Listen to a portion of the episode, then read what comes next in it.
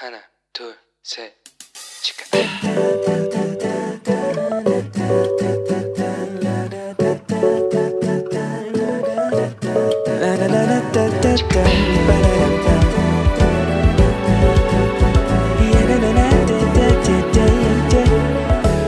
we go. Hello，你这个星期过得好吗？我是希望你每天都过得很好的朋友 Annie。 上个星期开始的时候啊，我提到了我被隔离一天的经历，对吧？然后后来我有谈到我小学的时候曾经经历过被同学勒索以及呃强迫要抽烟的事情。其实这两周谈的主题哦，其实是有一点沉重，但是必须要认真看待的问题。但是我不想用一种太过悲伤，或者是很忧郁，或者是很愤怒的方式来跟大家讨论，因为毕竟对我来说，就是我现在的我已经不是六岁的我了，所以呃，这样会很假。好，所以我决定要就是用我的方式来跟大家分享哦。但是下面分享的都是我个人的经验，以及呃我现在所学习到的，我可以我整理出来的内容哈。好，那在一开始的时候，上周我讲到啊，就是圣经里面其实也有一个人，他也被霸凌。那这个人是谁呢？他就是约瑟。那也许有一些同学很熟悉啦，但是这就跟上课一样哦。上课就是要讲给还没听过或者是还不熟悉、还不懂的同学听的，所以听过的人呢，你就当复习好吗？那没听过的，我就欢迎你。然后你听完如果有问题的话，你留言告诉我好吗？如果你觉得哎哪里听不懂啊，或者是哎你就觉得有点怪怪的，留言告诉我，然后我会再回复你好吗？OK，好，讲到约瑟，我就要讲一下他爸爸，他爸是谁？他爸就是雅各，那他妈妈呢就是叫拉姐。好，那讲到雅各跟他妈妈拉姐啊，就是他爸爸因为很爱他的妈妈拉姐，然后为了要娶他的妈妈，所以给他的外公啊白白做工做了十四年，这样你就知道他爸有多爱他妈了吧，对不对？好，但是呢，他妈一开始啊，其实很多年都没生小孩，所以约瑟是他生的第一个小孩，那因此。你你想，他爸很爱他妈，对不对？那他妈又生了一个小孩，所以呢，他爸当然就非常非常非常的疼爱约瑟啊。那所以不仅平常都会给他买好吃的，然后还买最漂亮的衣服给他穿，只有他有，其他人都没有。那这些事呢，就是约瑟的大妈，还有他爸其他的那个妾所生的这些哥哥们看到眼里。你觉得，如果在今天？好，那可能就是那种说游戏机、游戏卡带一上市，他爸立马下就是下载买给他那种。那其他哥哥都没份，你觉得他哥哥会怎么样？那你觉得哥哥是不是一定会很嫉妒他？你觉得约瑟平常会怎么样？他说：“哎，爸爸都买给我，也许他可能只是想跟哥哥讲说，哎，我我有得到的东西，但哥哥可能就觉得你干嘛炫耀，对不对？”所以平常一定可能，也许就对他冷嘲热讽啊，然后大家去玩的时候也不叫他，就孤立他、排挤他。那也许平常还在背后里面说他坏话，找到机会就在爸爸面前告状，告他的状，穿他小鞋这样子。那后来这个约瑟啊，他有一次做梦，他小时候就做梦，然后隔天他就跑去跟他哥哥们讲说：“哎，哥哥哥哥，我做了一个梦，哎，我梦到啊，我们一起在那个田里面啊滚那个河架。”但是我的捆是站着的，但你们的呢都围着我下跪下拜哦。那约瑟哥哥一听到就是约瑟这么目中无人的发言之后，哇，就更讨厌他了。他心里一定想说：你是跟什么冲啊？我们都要跟你下拜啊，下跪门都没有，对不对？就是一个很讨人厌的发言嘛，对不对？好，又过了一阵子，约瑟又做了另外一个梦。他就又跑去跟他哥哥讲，你看他是不是很白目？好，哥哥哥哥，我又做了一个梦哦，这次我梦见了太阳、月亮跟十一个星星都向我下拜耶！而且不仅如此，他这次还跑去找他爸爸，跟他爸讲说：“爸爸，爸爸，我做了这个梦。”他本来以为他爸爸会很开心的祝福他，没想到他爸爸雅各却臭骂他一顿。他爸就很生气的说：“你做那是什么梦啊？”难道我跟你妈还有你的哥哥们都要向你下拜吗？然后说完很生气就转身走了。那他哥哥们知道说，哎，他爸把那个约瑟做的梦给骂了一顿之后，那当然就更瞧不起约瑟啊，对不对？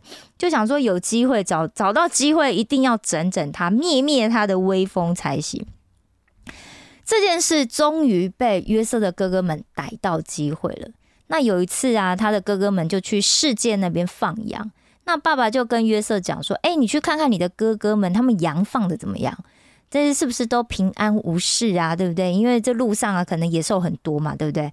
那约瑟呢就很听话，因为爸爸很疼他嘛，很听话，他就去了。那其实你看他其实也蛮就是蛮宽宏大量，平常哥哥们对他怎么样，其实他也不放在心上。那最后啊，他终于找到了他哥他哥哥们放羊的地方哦。他的哥哥们远远看见他，而且他还穿着那件爸爸买给他的那件漂亮的彩衣，就完全一副富家子巡视甜水的样子。哇，哥哥们当然就开始满肚子火了，想说：诶，这家伙到底来干嘛？是要监视我们有没有认真在放羊吗？所以就凑在一起，就在商量，就是打算要杀了他。对你没有听错。他的哥哥们一开始是想要杀了他，但是后来呢，是他的大哥这个吕便就讲说：“哎，不可以害他的性命，也不可以让他受伤流血。哎呀，要不然因为他，但是大家很气嘛，对不对？好了，那不如我们就把他丢在这个野地的坑里面，让他自生自灭好了。因为在野地里面其实猛兽很多，哎，你丢在坑里面出不来，也没办法躲啊，对不对？万一猛兽狼来了怎么办？对不对？狮子熊来了怎么办？”那可能就会被吃掉。好，所以约瑟一到他哥哥们那边呢，他哥哥们就把他抓起来，抓起来肯定狂扁他一顿。我想圣经里面没有写，但是他们脱了他的衣服，然后就把他丢到一个没有水的这个大坑里面，然后哥哥们就开开心心的去吃饭了。你觉得约瑟当时心里在想什么？他，我想啊，他一定在想说，他们不是我的哥哥吗？为什么他们要联合起来打我？为什么我到底做错了什么？他们为什么要这样对我？他们不仅打我，还把我衣服都脱了，还把我丢到坑里面。而且这这旷野里面的坑坑外面还有很多野兽的吼叫声嘛。大家觉得约瑟有没有求他的哥哥们不要打他？求他的哥哥们不要脱他的衣服？求他的哥哥们不要把他丢到坑里呢？我想哦，约瑟一定都有。但是他的哥哥们那时候是超级冷血、超级无情，只差没有把他置于死死地哦，怎么可能会可怜他？然后过没多久，有一对这个从基列来的这个以实玛利人，那他们用骆驼啊，就是用骆驼背着那些香料啊、乳香跟墨药，他们要去埃及做生意。这个时候，这个老四犹大就提议说：“哎，毕竟他还是我们的骨肉嘛，亲兄弟。”而且杀了他，我们也什么也得不到，不如我们就把它卖掉好了，我们还可以得到一点钱，这样子就把它卖给那些以实玛利人。所以约瑟呢就被用二十舍克勒银子的价格给卖给了这个以实玛利人。那他们呢就把约瑟给带去，就变成奴隶了，就带去埃及了。约瑟就这样被他的亲哥哥们给卖了。所以啊，他在家里面，他不仅在家里面被哥哥们孤立。冷嘲热讽，后来还被打、被脱衣服、被丢到坑里面，最后还被卖到埃及去。诗篇十二章里面有提到，他就是说世人中间的中性人没有了，人人像灵色撒谎，他们说话是嘴唇油滑，心口不一。如果你是跟我一样有过被霸凌经验的人，你可能都会认同，就是。会去欺负别人、霸凌别人的人呐，他们特别擅长说谎话，特别是在那些有权威的人面前，比如说老师啊、父母啊，甚至警察面前，他们一定还会讲谎话，而且讲的跟真的一样。然后你就会觉得，为什么大家都相信他们的话，而不相信我的话？其实我现在仔细回想我当时的小学的那时候的经历啊，因为小学我就更觉得自己没有力量。我心里面就非常恐惧，非常害怕，而且我也不知道，就是这些人他们会不会再出现。那我也想过，万一我就是被，就是我讲的那个小学一年级的那个同班同学的女生，或者是五年级遇到那些其他班的看起来像不良少年的同学抓住的话，我到底该怎么办？那而且有可能，假设你跟你身边的好朋友或者是父母说，哦，你在学校遇到这些事情，也许他们没有办法理解，甚至可能还会反过头来又问你说，哎，是不是你做错什么，人家才会欺负你？要不然他们怎么不去欺负别人？就像约伯记里面哦，约伯有三个好朋友，那他们跟约伯真的很好哦，因为他们一听到约伯发生这些很糟糕、很惨的事情，就马上跑来找他。而且还陪他一起坐在地上，不吃不喝七天七夜。你说这样的朋友好不好？当然好啊，对不对？可是他们却一直认为约伯一定是犯了罪，就是你一定做错什么事情，要不然你怎么会遇到那么多悲惨的事？但是我要告诉你，如果你现在正在学校里面，你经历被同学不管是用言语欺负，或者是他们孤立你、他们排挤你，甚至他们打你，这些霸凌的情况。都不是你，因为你做错了什么，你没有错，不是因为你做错什么，所以你要被霸凌，你没有做错什么。当然，也许有人不认同我现在的说法，但是在这里我要提出的就是我个人的意见跟想法。好，你没有做错什么，你被孤立、被霸凌，不是你的错，好吗？不是你的错。好，我们都是上帝创造的，唯一对我们的身体具有主权的人是上帝，因此任何人都没有权利用任何方式去对另外一个人的身体或心理进行攻击，做出让对方感觉到痛苦的行为。当然，在这里我要声明，如果你也曾经对别人进行过霸凌的状况，那我说的就不是你了。好，因为你很不应该。你不应该，你也许想，可是我被霸凌，所以我要去霸凌别人。你不应该这样子做。在二零二零年发布的这个青少年的网络暴力的调查，这是韩国的调查里面显示哦，加害者当中，同时也有被害者经验的人高达百分之六十七点四，也就是说，三个被就是三个去霸凌人的人当中，有两个人他也曾经被霸凌过。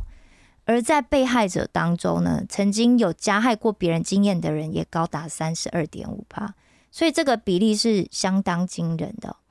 好了，那我们要讲讲我到底要怎么样，要可以摆脱在学校里面被霸凌的状况，有几个重点，你一定要记住：面对霸凌、面对暴力，你一定要有积极的做法，你要有战术去应对。不能一直处在挨打的状况。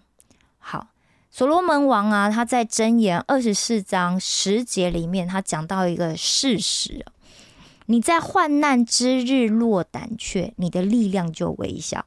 而那些霸凌别人的人，他最喜欢做的事情就是欺负弱小，他绝对不会去欺负一个感觉能量比他强大的人。大家也看过电影吧？也看过里面黑社会，对不对？有看过有一些小弟啊，就是哎吊儿郎当，好像就是看见一般人就去欺负他，就车窗摇下来是一个看起来比他更更大为的黑社会老大，所以你觉得他还会再去欺负他吗？当然不会嘛。但是所以呀，你你一定要记得，你一定要有积极的做法。所以第一，如果你的状况已经严重到你觉得威胁到你的生命。或者让你感觉你快要活不下去的那种感觉的时候，你一定千万千万，你一定要提起勇气去告诉几个人，哪几个人呢？你身边最亲近的，比方父母、老师，还有警察，或者至少告诉你的好朋友。那告诉别人，不是代表你就是弱者，也不是说去告密，就是抓耙子去告密，不是。我知道这很老套，也不是什么宣导短片。我知道你就是因为不敢告诉你的父母，我也没告诉父母，我也没告诉老师。然后你的状况如果很紧、很已经很危急了，那你也没有告诉警察，所以我们才会一直处在被霸凌的状况。又或者你说我已经告诉我父母啦。那我也想，我说我想要转学，但你的父母就劝你说啊，不要理他们就好了啦，转学很麻烦啊什么的，这样也不行。因为如果放任不管的话，也许就是威胁生命这种危险的状况啊，我跟你讲，很多这种霸凌者啊，就是如果他已经盯上你，你不理他们，他们只要逮到机会，他就会趁机欺负你。或者是说，哦，可是我爸妈已经跟老师讲，老师就讲没事啊，小孩子里面打打闹闹难免嘛，就就不管了，就置之不理了。又或者是说，你觉得说，哦，你们已经上诉到警察了，但警察就是只是来看一看就走了。还是没有帮助到你，你可能觉得没有人相信你说的话，又或者是那些霸凌你的人，他们都没有被抓到把柄，所以治不了他们。我都要鼓励你，还有其他的方法，你不一定要按照顺序，先告诉父母，才能告诉老师，才能找警察。我必须告诉你，我认为没有顺序。当下你最信任谁，你就赶快先找谁，越快越好。这种事情绝对不能拖。你以为时间久了，他们就会忘记你？他不会。你以为他时间久了，他就不会再欺负你？不，这样子可能只是给了他们更多的机会而已。如果你现在人在韩国，我要告诉你几个申告的电话。第一个是一三八八，这是青少年商谈专线，打去呢就是青少年商谈中心。你可以打电话，你也可以传讯息，或者是你可以到。商谈青少年商谈中心的网站去留言，这个中心名字叫做冲松用商谈 center。第二个是一一七，这是校园暴力申诉专线，手机直播电话直播一一七。好，第三个呢，我想大家去年一定有听过韩国的 N 号房事件。如果你现在正遇到类似的状况，你可以打零二七三五。八九四，好，这是一个，这是一个被害者防治中心的资源中心的电话，它是三百六十五天二十四小时的紧急电话，所以现在申诉的管道是越来越多。我想，如果你现在听得到我们的节目，那你应该对网络使用很熟悉。你只要打青少年商谈，或者是校园暴力申诉，你都可以找到网站或者电话。我会把相关的联络网址跟电话放在今天节目的留言栏留言栏里面。如果不是你或者是你的朋友，他们正遇到这样的问题，把这样的讯息告诉他们。另外，我还要告诉你们，就是其实因为学校暴力的状况，其实在韩国有越来越严重的趋势，所以呢，警察他们也有学校专责的警察官。好，학교전담경찰 관， 你只要打这几个字就会出现网站，但第一个出现的应该是经济道水源市的。你点进去就会看见上面就是这专责警察官他们的照片跟电话，应该是有十个人。 你说，可是哎，你我住福山呢，我住大邱哎，我住一个偏僻的乡下，你住什么地方都不要紧，你就在这个。他叫重单检察官后面打上你居住的地地名，然后你找找看网址或者是有没有电话。像我为了为了试一下嘛，因为我要告诉大家，所以我就加上我们学校在的位置。那那个照片，就是因为你通常搜寻是不是会有内容？那你也可以去看有照片，对不对？所以在照片里面竟然马上就出现我们这个地区学校专责警官的照片、电话，就其实像名片，那上面就是有他的个人手机。他有他的个人手机，你就可以，你就可以去看到，你就可以打给他。如果你找不到你住家附近的，没关系，我刚刚讲的，你就点进去，先传讯息问他们，你现在在哪里？你遇到什么状况？可以请谁帮助你？我相信你遇到这个状况的时候，心里一定很慌乱、很痛苦，也许你觉得很羞耻，你可能也没有办法太仔细去思思考。因为你觉得你可能有把柄在他们的手上，他们可能威胁你，可能跟你说，如果你不听话，我们就会把这些照片散播，怎么样，怎么样，怎么样，我都要告诉你，你唯一可以制止他们的方法就是去申告他们，这是你唯一可以制止他们的方法，要不然他们只会对你变本加厉。第二，或许你觉得你的状况还不到要去申诉他们的程度，你可能就是遇到过一次两次，但是你觉得他们好像不是真的是坏到那种程度的人，但你也一定要开始马上立刻学会保护你自己。首先，不要在人少的时间上下学，不要很就是大家都还没有上学的时候，你就自己一个人去上学，因为通常等一下我会讲，通常这些就是我们会容易被别人霸凌的人呐、我们其实有一些特质。好，所以第一，因为我们喜欢独来独往，这是我们的特质，所以不要在人少的时间上下学，不要走你习惯走的近路、小路，或者是什么后门、后山路、侧门，你一定要走人多的路，就是走正门就对了，走人越多的越好。再来，你不要自己单独去学校里面，或者是他说我跟着同学，或者是我想躲避人群，我就去学校里面偏僻的角落，什么屋顶、垃圾场、角落的花园、体育馆、仓库，或者是很少人会经过的楼梯，就平常下课没有人会去的社团教室等等，只要是人少的地方，你都不要去，也尽量不要在没有人的时间，或者是自己去上厕所，你一定要利用人群来保护你，因为你已经被盯上了，你一定要记得，你就一定要保护你自己。另外啊，你也尽量不要在晚上随意外出，或者是去外面那些危险性比较高的场所。什么叫危险性比较高的场所？就是比方 PC，PC 帮是最容易，就是这一些同学他们最喜欢去的，或者是如雷棒。老实说，这些都是比较容易招惹是非的地方，你真的要小心。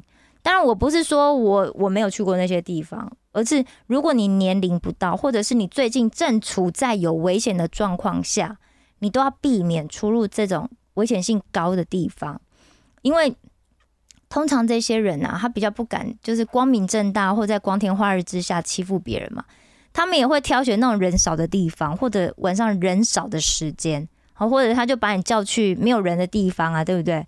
但如果你已经遇上了，我建议你还是要尽快去告诉身边你信任或你认为可以帮助你的人，这样子才能够尽快帮你脱离这样的状况。好，第三，你平常尽量开始去多结交朋友。我知道你喜欢独来独往，所以才会被盯上。好，但是通常啊，这些霸凌的人，我刚刚就讲过了嘛，他们会找一些有一些特质的人，他们喜欢找那些外形看起来比较不一样。比方说瘦小的，或者是肥胖的，我就只讲哈，因为今天就没有办法包装了，不没有办法去顾虑到这一些，或者是在班上喜欢独来独往的。那根据一份二零一八年的校园霸凌的这个现况调查来看，被霸凌的人通常有一些跟其他人不同的特质，比方说在人际或者是社交生活圈里面是属于比较被动的。比较消极的、比较弱势的、被孤立的人，然后或者是个性是比较内向、比较害羞、比较敏感，然后比较容易情绪反应明显的人，比较很容易受惊吓。后喜欢霸凌别人的人，也很喜欢看别人的那种他欺负别人、别人的那种反应，所以你一定要小心。好，再下来就是。生理的特征上面，我刚刚讲了，就是比较矮小，或者是发展可能比同年龄的人来看起来是比较缓慢的，或者是身体上面有一些障碍的人。所以我要鼓励你，你要去交朋友，并且时常要保持跟你信任或者是你觉得信赖的朋友在一起，这样子就会让这些想欺负你的人，他们就会知难而退。而且你的朋友也可以在你需要的时候提供你必要的帮助，不要跟陌生或是不是很熟的朋友就是单独出去，非常危险。你不熟悉他，你不知道他会对你做什么。如果你在学校里面，你正遇到这个被霸凌的状况，我想你一定觉得很痛苦，你也觉得很害怕。诗篇十三章里面啊，大卫就谈到，他一直在躲避这个扫罗王的追杀，所以他到处躲躲藏藏啊，他没有办法睡一天好觉，他非常的痛苦。那你可能也是每天就还要去上学，你都吓得要死了，你不想去学校，但是因为你爸妈不知道你在学校里面到底发生了什么事，所以你说你不想去，你只会被你爸妈骂，就是干嘛又不去学校读书？那你心里可能在想，说我到底现在这样子的状况，到底什么时候才会结束？这些人到底要什么时候才会离开你？到底要什么时候才会有人来拯救你？这边呢，我要分享一个小故事。有一年夏天呢，有一个基督徒，他住的地方，因为因为夏天嘛，就有梅雨季节啊，连日来那种大雨，就造成大洪水，把他的家都淹没了。他就勉强的爬到了这个屋顶上面的烟囱上面，他就他就在那边祷告，他就等待上帝来救他，祷告上帝啊，赶快来救我，赶快来救我。那过了不久，有一艘救生艇来了。那上面有穿着这个救生衣的救生员，救生员就跟他讲说：“哎，你赶快上船，我们来接你去避难所了。这里的水已经越淹越高了。”那这个人他就很冷静的说：“不，我要等我的上帝来救我。”又过了一会，有一艘大客船经过，船上的这个船员就跟他讲说：“你赶快上船，我们已经接了很多跟你一样的人要去避难所了。这里的水已经越淹越高了，不走不行了，已经到你的腰了。”哇，这个人他还是很冷静的说：“不，我要等我的上帝来救我。”又过了一会，有一台直升机飞到他的头上，就降下了这个绳索给他。飞机上的这个救难人员就跟他讲说：“哎，你赶快爬上绳索，我们可以带你去避难所。这里的水已经越淹越高了，都已经快淹过你的脖子了。”他还是很冷静的说：“不，我要等我的上帝来救我。”就这样，他就真的去见上帝了。但是他见到上帝的时候，他就非常生气的问上帝：“上帝，我一直在跟你祷告，要你来救我，你为什么都不来救我？”上帝很冤枉，就想说：“我有啊，我派了三次，诶，救生艇、大客船，后来还有直升机，你都不肯走。你可以告诉我到底是为什么吗？”好，这听起来也许像个笑话。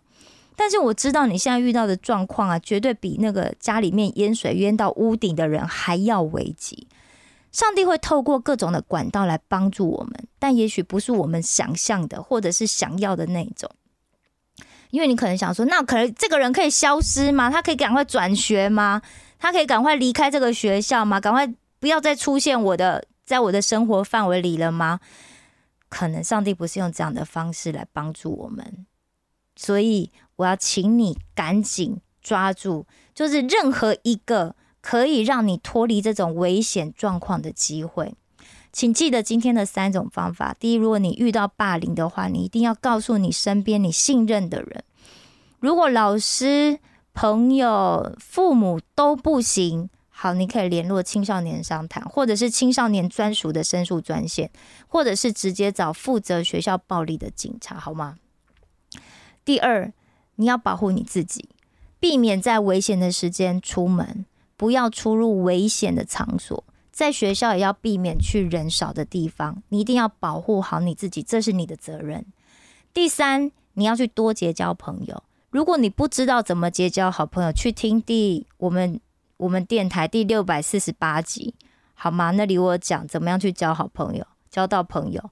我会把链接放在留言栏里面。如果你听完之后你觉得不适用，你留言告诉我，你你的状况是怎么样？我会特别问你的状况再讲一集给你听。OK，好，我很希望在收听节目的你没有遇到这种状况。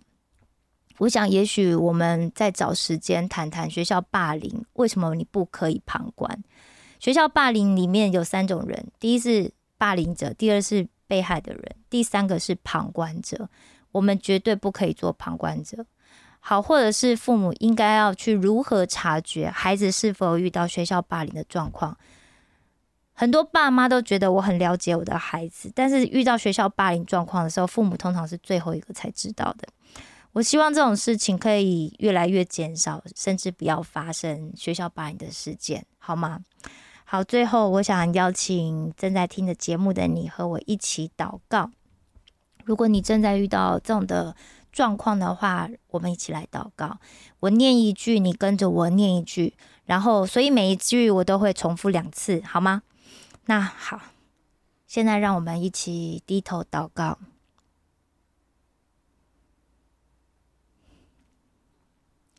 亲爱的天父上帝，亲爱的天父上帝，我衷心的感谢赞美你。我衷心的感谢赞美你。你说：“凡投靠你的，愿他们喜乐，时常欢呼。”你说：“凡投靠你的，愿他们喜乐，时常欢呼，因为你护庇他们，因为你护庇他们。”又说：“愿那爱你名的人都靠你欢心。”又说：“愿那爱你名的人都靠你欢心。”感谢你赐福给我，感谢你赐福给我，感谢你用恩惠如同盾牌一样。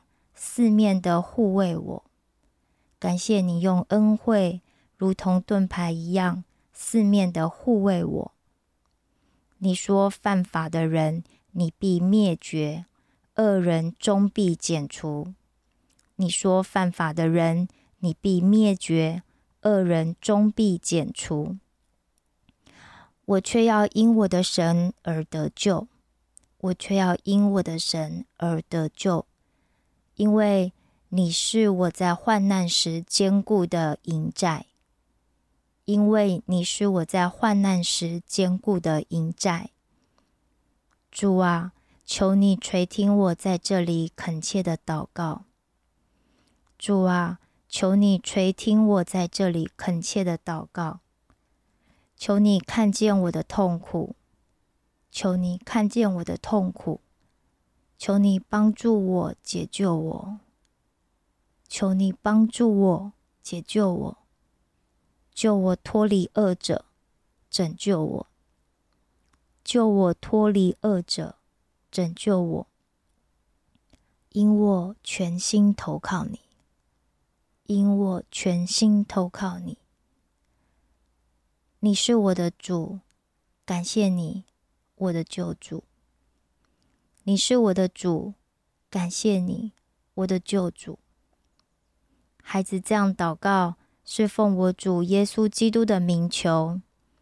孩子这样的祷告，是奉我主耶稣基督的名求。最后，让我们一起说阿门。石头们的青春日记，我们下次见。坦然无惧的来到神的宝座前，全心的献上我们的生命，献上我们的敬拜。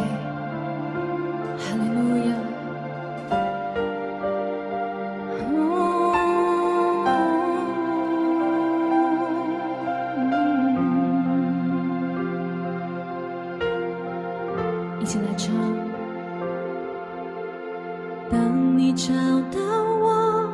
在生命十字路口你靠近我，你拥抱我，从此你不放手，过去的种种全然交在你手中，你医治我，你恢复我，从此我不放手，再次。